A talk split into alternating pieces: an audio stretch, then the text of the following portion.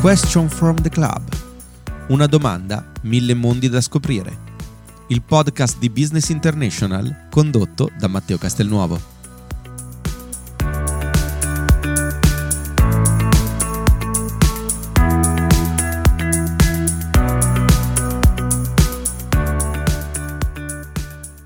Buongiorno e benvenuti nella nostra Voice Room.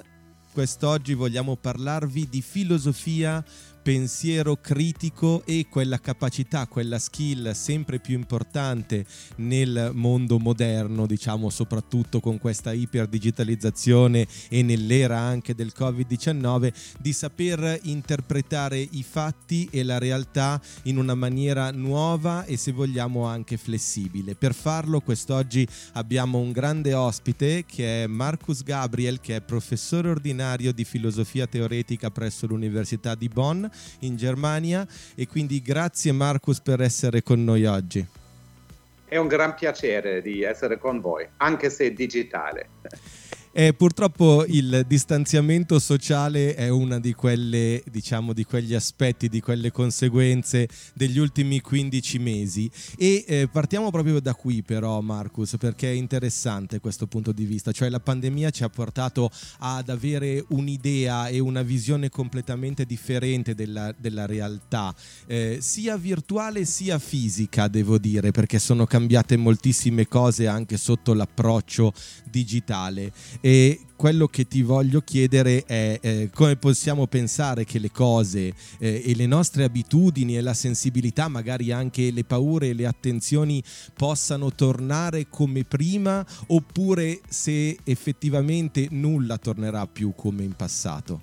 Io credo che nunca tornerà come prima perché prima era anche molto male. No? Eh, usciamo di, di, di, una situazione inaccettabile, eh, vuol dire no? una eh, eh organizzazione mondiale con eh, eh, strutture inaccettabili sul livello, ad esempio, il, il caso più evidente, eh, il, la sostenibilità, l'organizzazione della vita quotidiana, no? lo stress incredibile degli, degli anni, no? la, la, velocità incompatibile con una vita umana, eh, eh, cioè la situazione pre-pandemica no, nunca eh, eh, mai è stato quel paradiso che, eh, che adesso immaginiamo. Eh, cioè in ogni caso dobbiamo immaginare un futuro migliore per la situazione post-pandemica. Eh, e per questo ne sono sicuro che, che, che non torneremo mai a quella situazione eh, del, del, eh, eh degli anni di, diciamo, passati, eh, però abbiamo bisogno adesso di, di, una, di una visione positiva di qualcosa che facciamo noi. Il tempo, no, l'era che ora sta no, eh, entrando eh, in esistenza, ancora non esiste fuori eh, de- dalla immaginazione, precisamente eh, perché non c'è nessuna cospirazione. Lo che sta passando in questo momento è una confusione, una gran confusione e, e per questo abbiamo bisogno della, della filosofia in cooperazione con, con altri grandi sistemi eh, sociali, la politica, l'industria, l'arte, la religione e, e, e tutti i modi di essere umani per cominciare qualcosa di nuovo anche perché appunto per cercare di fare ordine in questa grande confusione che ci ha colti completamente alla sprovvista e ci ha fatti anche sentire molto fragili no? in, in, tante situazioni durante questi ultimi mesi, la, il pensiero critico, la capacità dell'interpretazione analitica sono ritornate in auge e poi sono alla base della filosofia, no? la capacità di porsi domande, di cercare di capire come e perché le cose stanno accadendo e come e perché perché possono essere eh, eh, risolte. Nell'arco degli anni queste due skill, potremmo dire, sono state messe un po' da parte, forse sono state sottovalutate. Come si può fare quindi, secondo te, anche da filosofo e da uno dei più giovani filosofi o professori di filosofia eh, del mondo, per riportare questa capacità, que- queste competenze filosofiche eh, come competenze fondamentali per l'uomo per guardare avanti? Ho creato questa visione di un nuovo illuminismo. Il nuovo illuminismo è una combinazione del, delle capacità concettuali critiche della filosofia, cioè no, criticare quello che sta accadendo nel, nel, nell'epoca in, in, che viviamo, eh, però al di là della pura critica eh, del presente, dobbiamo anche creare qualcosa di nuovo, un contenuto, no? una visione del bene, eh? eh, eh come possiamo vivere bene. Eh? E questo contenuto ha mancato anche in filosofia prima della pandemia. Anche la filosofia mancava un poco, diciamo, no? della, della, immaginazione di un futuro eh, migliore. E per questo il nuovo illuminismo è una combinazione delle, delle strumenti critici della filosofia diciamo, classica prima della pandemica, la filosofia pre-pandemica, e una visione di salire dalla crisi. Eh? Come possiamo no, pensare in un modo, per così dire, non critico, perché, perché critica e crisi no? eh, hanno la stessa radice e dobbiamo salire precisamente di, di, di questo modo di pensare e immaginare un futuro stabile, più stabile e dinamico al, al, allo stesso tempo. Tra l'altro, eh, leggendo una tua recente intervista sul Corriere della Sera, eh, il giornalista ti eh, ha mh, detto che la tua filosofia è eh, epitetata un po' come pop. So che a te non piace tanto questo eh, epiteto. A, a, me invece ha fatto venire in mente la generazione Z, proprio partendo da questo concetto di bene di cui stavi parlando adesso e di quei valori che stanno diventando sempre più importanti come la sostenibilità, insomma insomma l'equilibrio sociale, eh, l'attenzione anche per la diversity, no? per le categorie eh, un po' più dimenticate e, e trascurate. Eh, saranno questi quindi secondo te i, i vettori, diciamo gli asset principali su cui il pensiero dell'uomo dovrà basarsi nei prossimi anni? Ce ne sono altri più importanti? Sì, assolutamente d'accordo. Eh, la filosofia che, che, pubblico in questo tipo di, di libro, no? Nel, nella trilogia del nuovo realismo e anche nel libro più recente sulla, sulla crisi, il mio li, libro più, diciamo, etico-politico, cioè Progresso morale in tempi oscuri, in tempo buoi, in questo libro no, la, la, l'idea della filosofia è piuttosto una filosofia democratica, eh? perché popolare, eh, a volte eh, eh, significa tipo un, un, populismo, qualcosa di non scientifico. Quello che faccio nei, nei miei libri è una filosofia accessibile a tutti i lettori, cioè intelligibile. Perché una filosofia intelligibile non è populista o pop, per necessità. Uh, uh, cioè uh, no, la maniera, il modo in che presento le, le, idee fondamentali del mio lavoro è accessibile ai, ai miei eh, concittadini eh, in una no, democrazia eh, globale, mon- mondiale che ancora non esiste. Eh, e questa è la mia eh, visione e, e, e, per questo è vero che, che mi sento molto, molto, molto intimo e vicino a questa generazione Z però mi, mi, mi sembra che, che, questa generazione Z ha, sem- ha ragione, non è, non è, una generazione fra altre, è piuttosto una visione, diciamo, realmente no, progressista. Eh, cioè, tutto quello che faccio in filosofia no, sem- eh, sembra il titolo di qualcosa di nuovo, il nuovo illuminismo, il nuovo realismo, cioè una filosofia della innovazione e in questo senso è anche una filosofia del business, no? è una filosofia con molta, con, che, che riconosce la necessità di cooperare con il mondo economico. E questo può essere una differenza fra no, eh, perlomeno un certo attivismo eh, di politica di identità è quello che faccio io. No, non, è, non è necessariamente la filosofia del Partito Verde quello che propongo. No, certo, e, e, tra l'altro è una filosofia flessibile, nel senso che se non ho capito male, e nel caso correggimi subito assolutamente, non vorrei mancare di rispetto, ma quella che è l'idea della tua filosofia è un'idea anche di flessibilità, nel senso che la realtà, proprio come impone anche l'approccio della generazione Z, la realtà si adatta e quindi muta, cioè non è sempre la stessa. In Italia noi nell'arco degli anni, per esempio, da un punto di vista prettamente economico, occupazionale, lavorativo, abbiamo basato la nostra società e la nostra cultura di approccio sociale sul fattore stabilità. Un lavoro poteva durare per 30 anni, bisognava avere una sicurezza di vita. Oggi invece le nuove generazioni sono portate a dire ok, io domani cambio il lavoro, le, la mia professione non è predefinita e scolpita scolpita nella pietra ma dovrà modellarsi e quindi ancora di più il, appunto il, il principio della tua filosofia si avvicina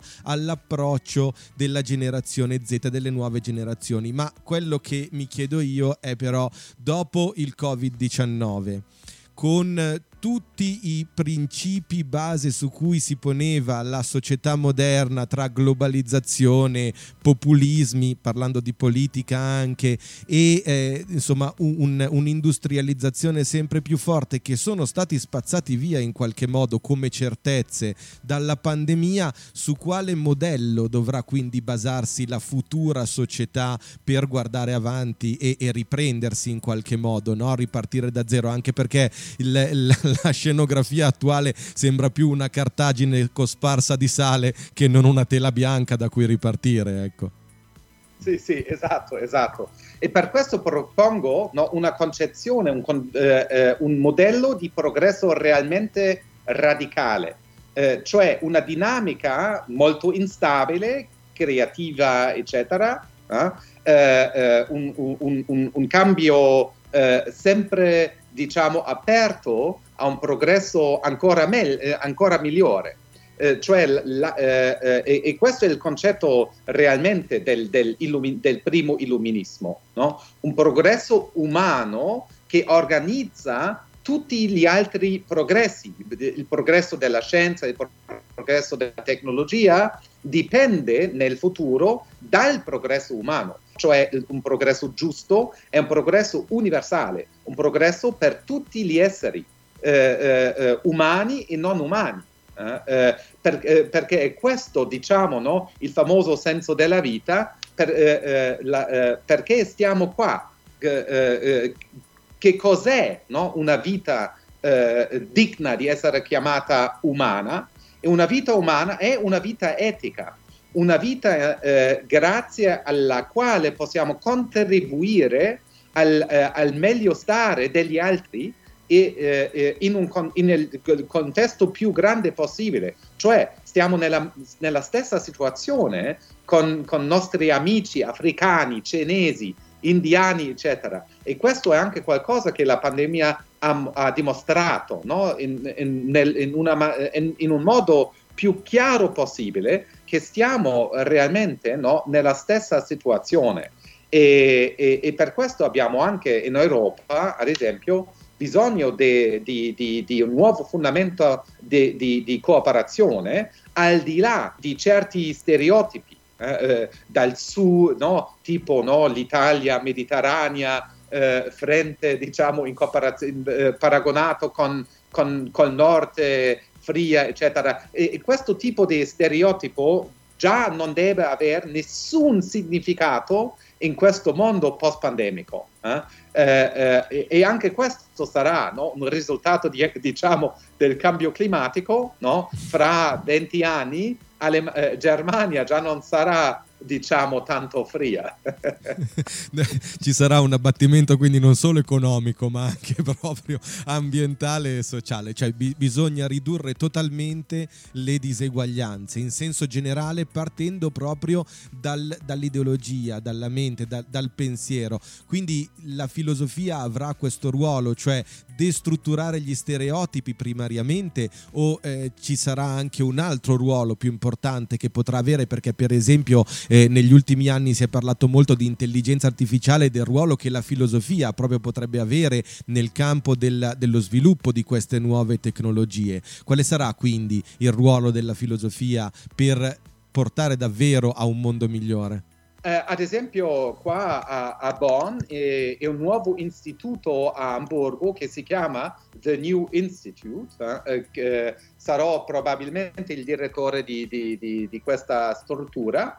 In questo contesto eh, adesso abbiamo creato eh, realmente un ente di certificazione eh, per etica di intelligenza artifici- artificiale con politici importanti, di, ad esempio il Ministero dell'Economia del, del, del, del Stato di Nordrhein-Westfalen, eh, dove, dove, sono ubicato co, eh, con l'Istituto Internazionale di, di, Filosofia e anche a Hamburgo con, eh, con, con, il, eh, con i vari eh, governi eh, tedeschi no, delle regioni ma anche federale, cioè realmente no, un progetto di certificazioni con filosofi, eh, eh, specialisti di, di, di, di politica, tecnici, eccetera, cioè una filosofia realmente applicata.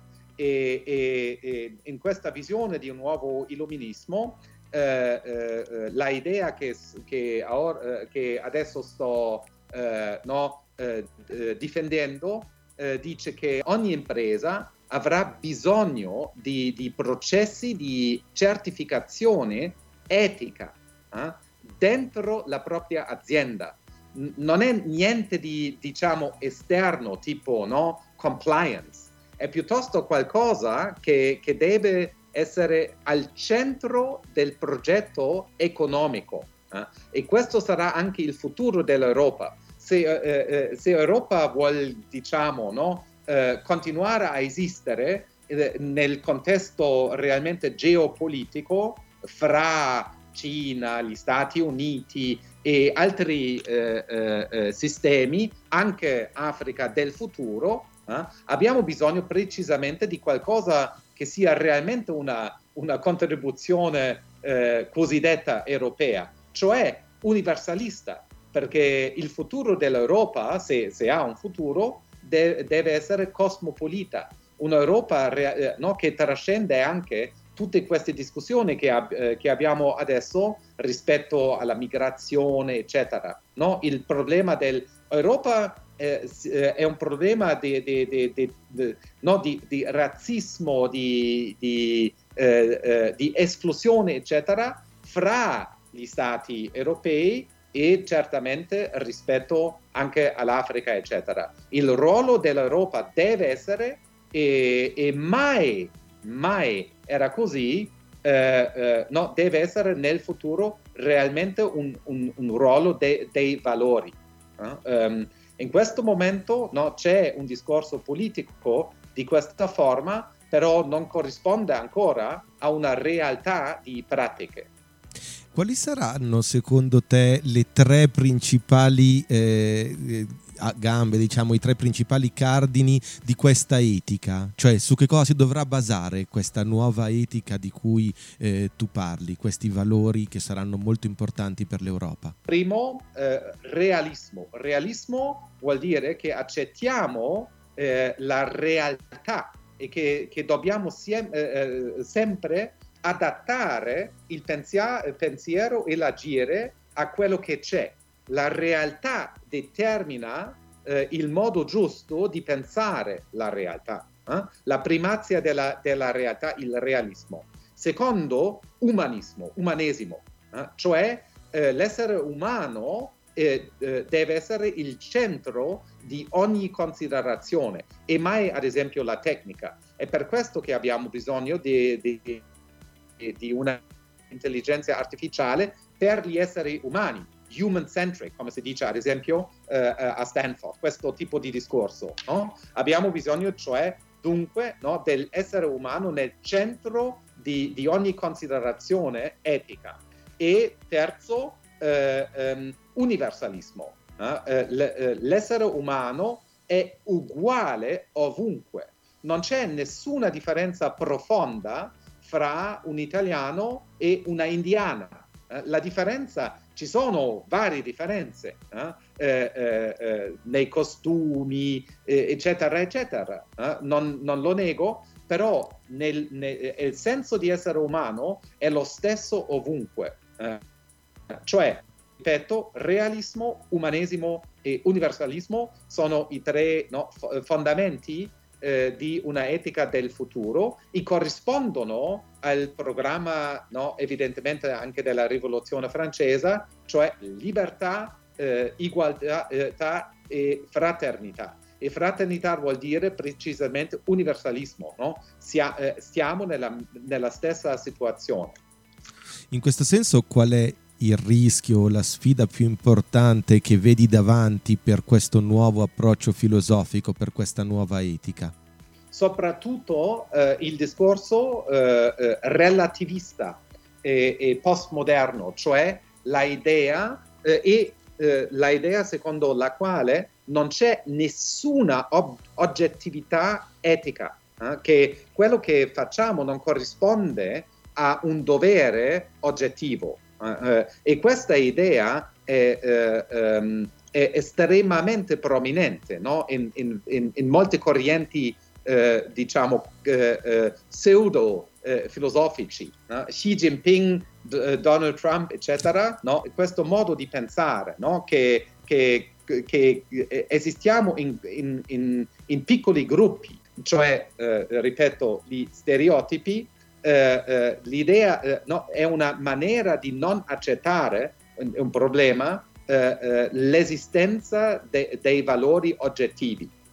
e questo è il rischio più grande e questo rischio è soprattutto no, installato nel centro del, del progresso anche della digitalizzazione perché la logica della polarizzazione eh, è, è, è, la forma, il software eh, dei algoritmi eh, eh, che utilizziamo in questo momento.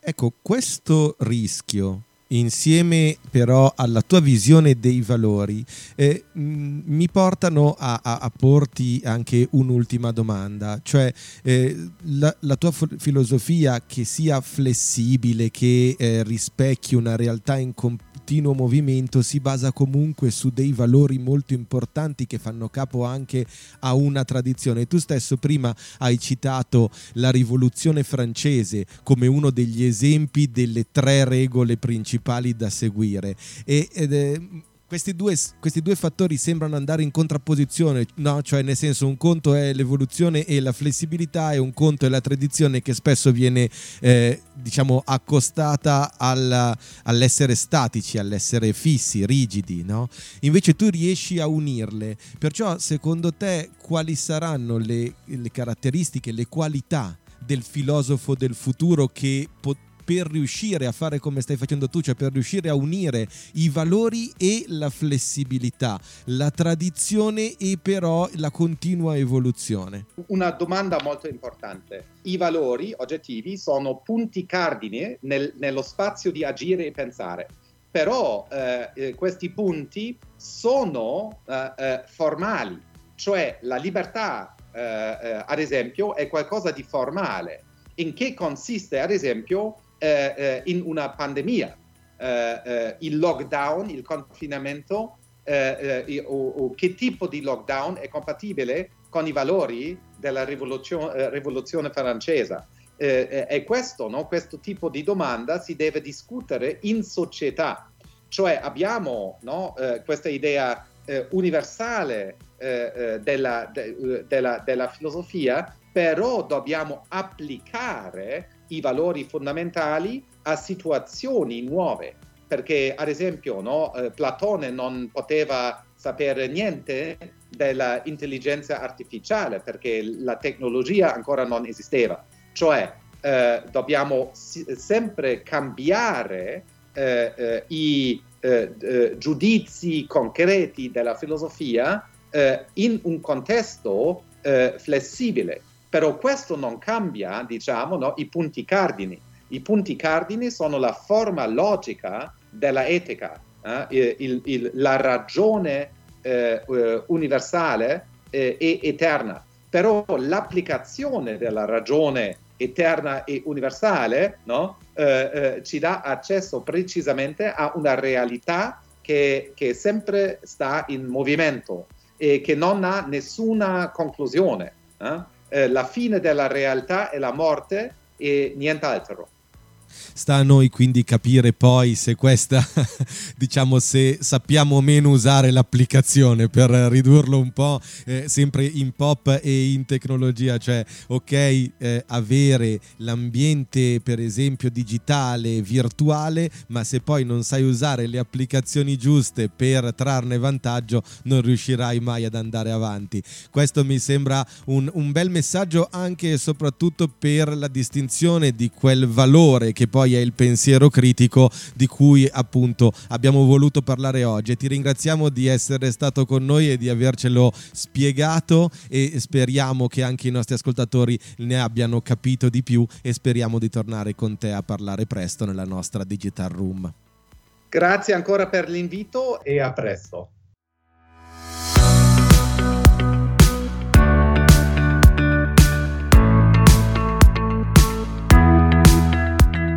Avete ascoltato Question from the Club, il podcast di Business International condotto da Matteo Castelnuovo.